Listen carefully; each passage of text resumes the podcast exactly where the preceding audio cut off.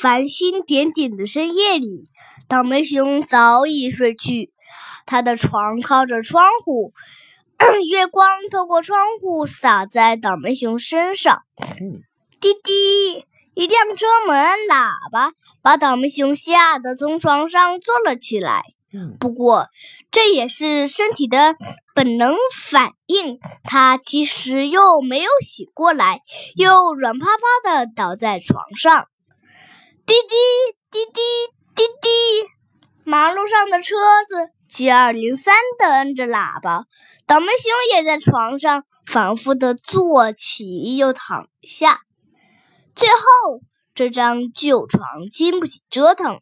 一块床板直接掉了下来，倒霉熊从床上滑到地上，在冰冷的地板上呼呼大睡。没过一会儿，叮铃铃铃铃，电话响了。倒霉熊像梦游一样，闭着眼睛，打着呼噜，朝着电话的方向走去。在倒霉熊拿起电话的瞬间，没有站稳。把电话线拽得很长，然后又甩到窗台，睡猫也掉到楼下了。这么危险的情况，倒霉熊还是没有醒过来。电话没有挂机，咚咚声一直响。倒霉熊下意识的把身子缩回屋里，准备挂掉电话。呼噜。呼噜，倒霉熊一边打着呼噜，一边往前走。走了几步，倒霉熊踢到了地上的足球，足球打到墙上，又重重的打在他脸上。倒霉熊连这样也都没有醒过来，然后又撞到衣架上，撞掉了。床边柜子里的东西，然后把大半个身子吊在楼外边继续睡觉。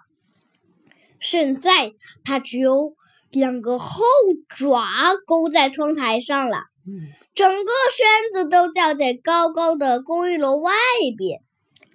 倒霉熊也就这么一直睡到了早晨，阳光很刺眼。倒霉熊苏醒过来。发现自己掉在高高的公寓楼外边，倒霉熊吓得赶紧跑回屋里。可是昨晚撞散了一地的东西里会有很多小图钉，扎的倒霉熊在家里乱跳。我想一下哈，还又来到了窗台，又来到了窗台，哎，差一点就要掉下去了。嗯。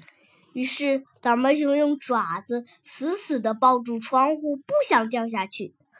可惜，它体重太沉，渐渐的，窗户上的螺丝钉都松了，整个被倒霉熊从墙上拆了下来。